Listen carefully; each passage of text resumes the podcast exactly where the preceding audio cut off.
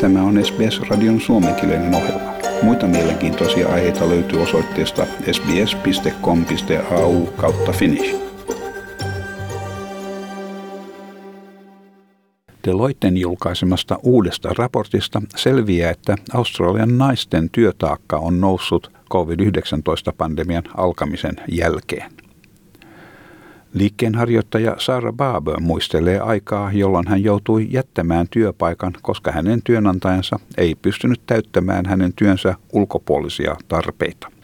Hän kertoi, että iltaateriaa koskevat päätökset ja kotitöiden hoitaminen tuntui käyvän mahdottomaksi.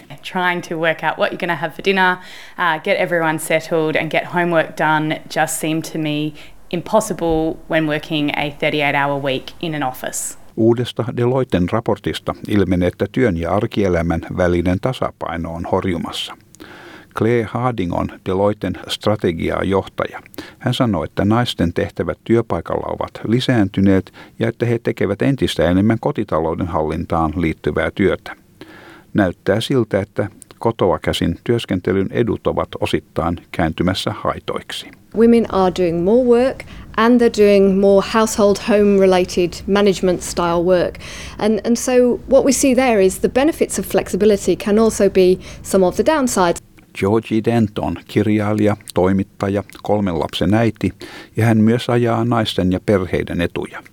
Hän on Parenthood-tukijärjestön johtaja. Georgie sanoo, että vaikka työnantajat tarjoavat enemmän mahdollisuuksia työskentelyyn kotoa käsin, Muutokset lisäävät naisten työtaakkaa, koska työnteon ja kotitalouden välinen raja käy epäselväksi. There's absolutely no doubt that failing to have any boundaries between work and family will only lead to burnout. Itse asiassa Australian naisten työtyytyväisyys on laskenut 69 prosentista ennen pandemiaa nykyiseen vain 47 prosenttiin ja lähes puolet heistä, 46 prosenttia, ovat huolissaan työuraansa kohdistuvista mahdollisista haitoista, jos he eivät ole tavoitettavissa työajan ulkopuolella. Hieman alle 60 prosenttia heistä harkitsee luopumista työpaikastaan kahden vuoden sisällä, ja 23 prosenttia heistä haluaa jättää ansiotyön kokonaan. Vain 43 prosenttia heistä uskoo työnantajansa tarjonneen heille tarpeeksi tukea pandemian aikana. Tässä jälleen Claire Harding. Hän sanoi, että tämä edustaa merkittävää työvoiman supissusta, mikä ei ole suotuisa tilanne. That's a significant reduction in female participation, and that is not somewhere we want to be. We want to be in a situation where, coming out of COVID with the economic recovery, we can see the same recovery in gender equality as well, in, in the same way for women in the workforce. George Denton samoilla linjoilla. Hänkin toteaa, että vähenevä osallistuminen työelämään viittaa siihen, että työn ja kotielämän välinen suhde ei ole kehittymässä parempaan päin.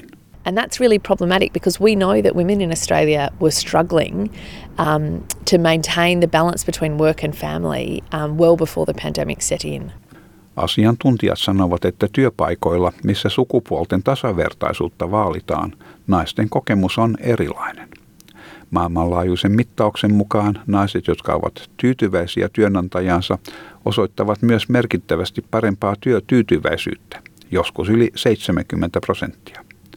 Tässä jälleen Claire Harding toteaa, että työn ja kotielämän rajan on oltava selkeä. So it's really important for employers to help women in the workforce to think about things or work on things like the, the, the borderline, the, the line between work and home, and how they make that clear for women.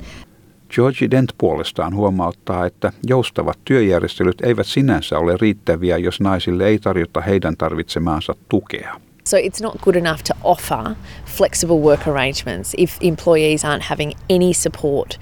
Sarah Barter näkisi mielellään, että naiset laajentaisivat ajattelutapaansa niin sanotun laatikon ulkopuolelle.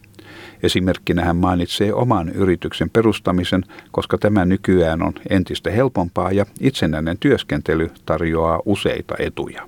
It is quite easy to set up your own business these days, and there are many advantages to being self employed. I think more mums are realising that, so workplaces are going to have to work harder to try and retain that talent. Lopuksi voimme todeta, että työnantajat, jotka eivät vastaa muutosten tuomaan haasteeseen, saattavat myös kokea huomattavia menetyksiä. Tämä jutun toimitti SBS-uutisten Dom Vukovic. Tykkää, jaa ja ota kantaa. Seuraa SBSn suomenkielistä ohjelmaa Facebookissa.